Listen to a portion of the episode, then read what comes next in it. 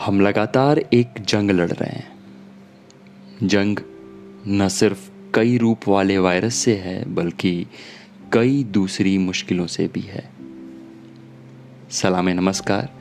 मैं आशुतोष द्विवेदी, वर्तमान शहर मुंबई से, आप सबके समक्ष बीबीसी हिंदी से आईसीयू डायरी श्रृंखला की पहली किश्त प्रस्तुत करने जा रहा हूँ।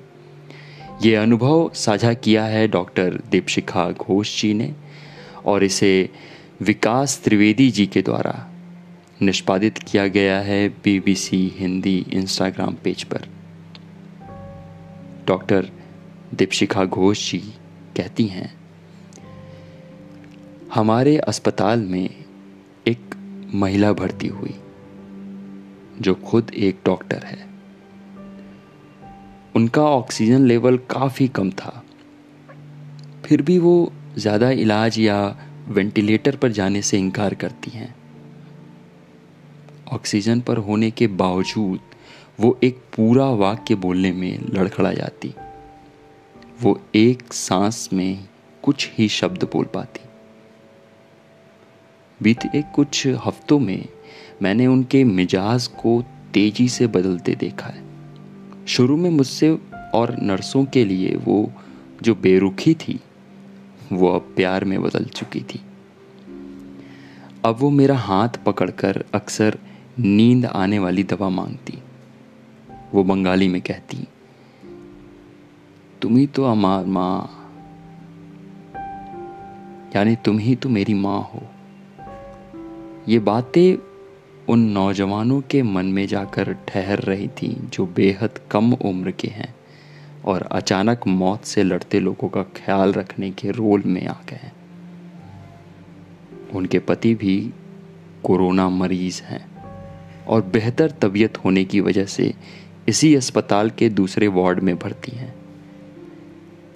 अक्सर वो अपनी पत्नी से कहते, कम से कम प्रोन वेंटिलेशन तो करवा लो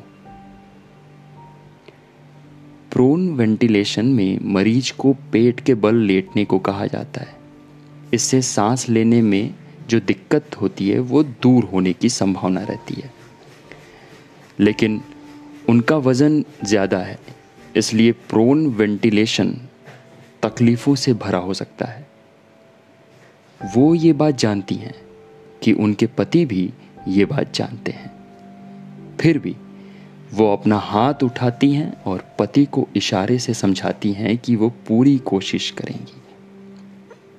उनके पति हमसे गुजारिश करते हैं कि चाहे जैसे भी हो, हम उनकी पत्नी से इलाज करवाने के लिए कहें। मैं दिलासा देती हूँ कि हम हर संभव कोशिश करेंगे।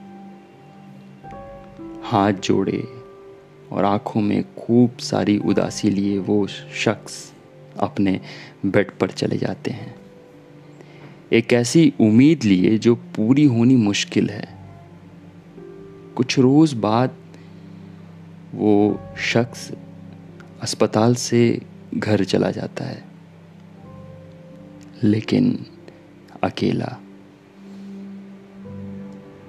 तुम ही तो हमार माँ।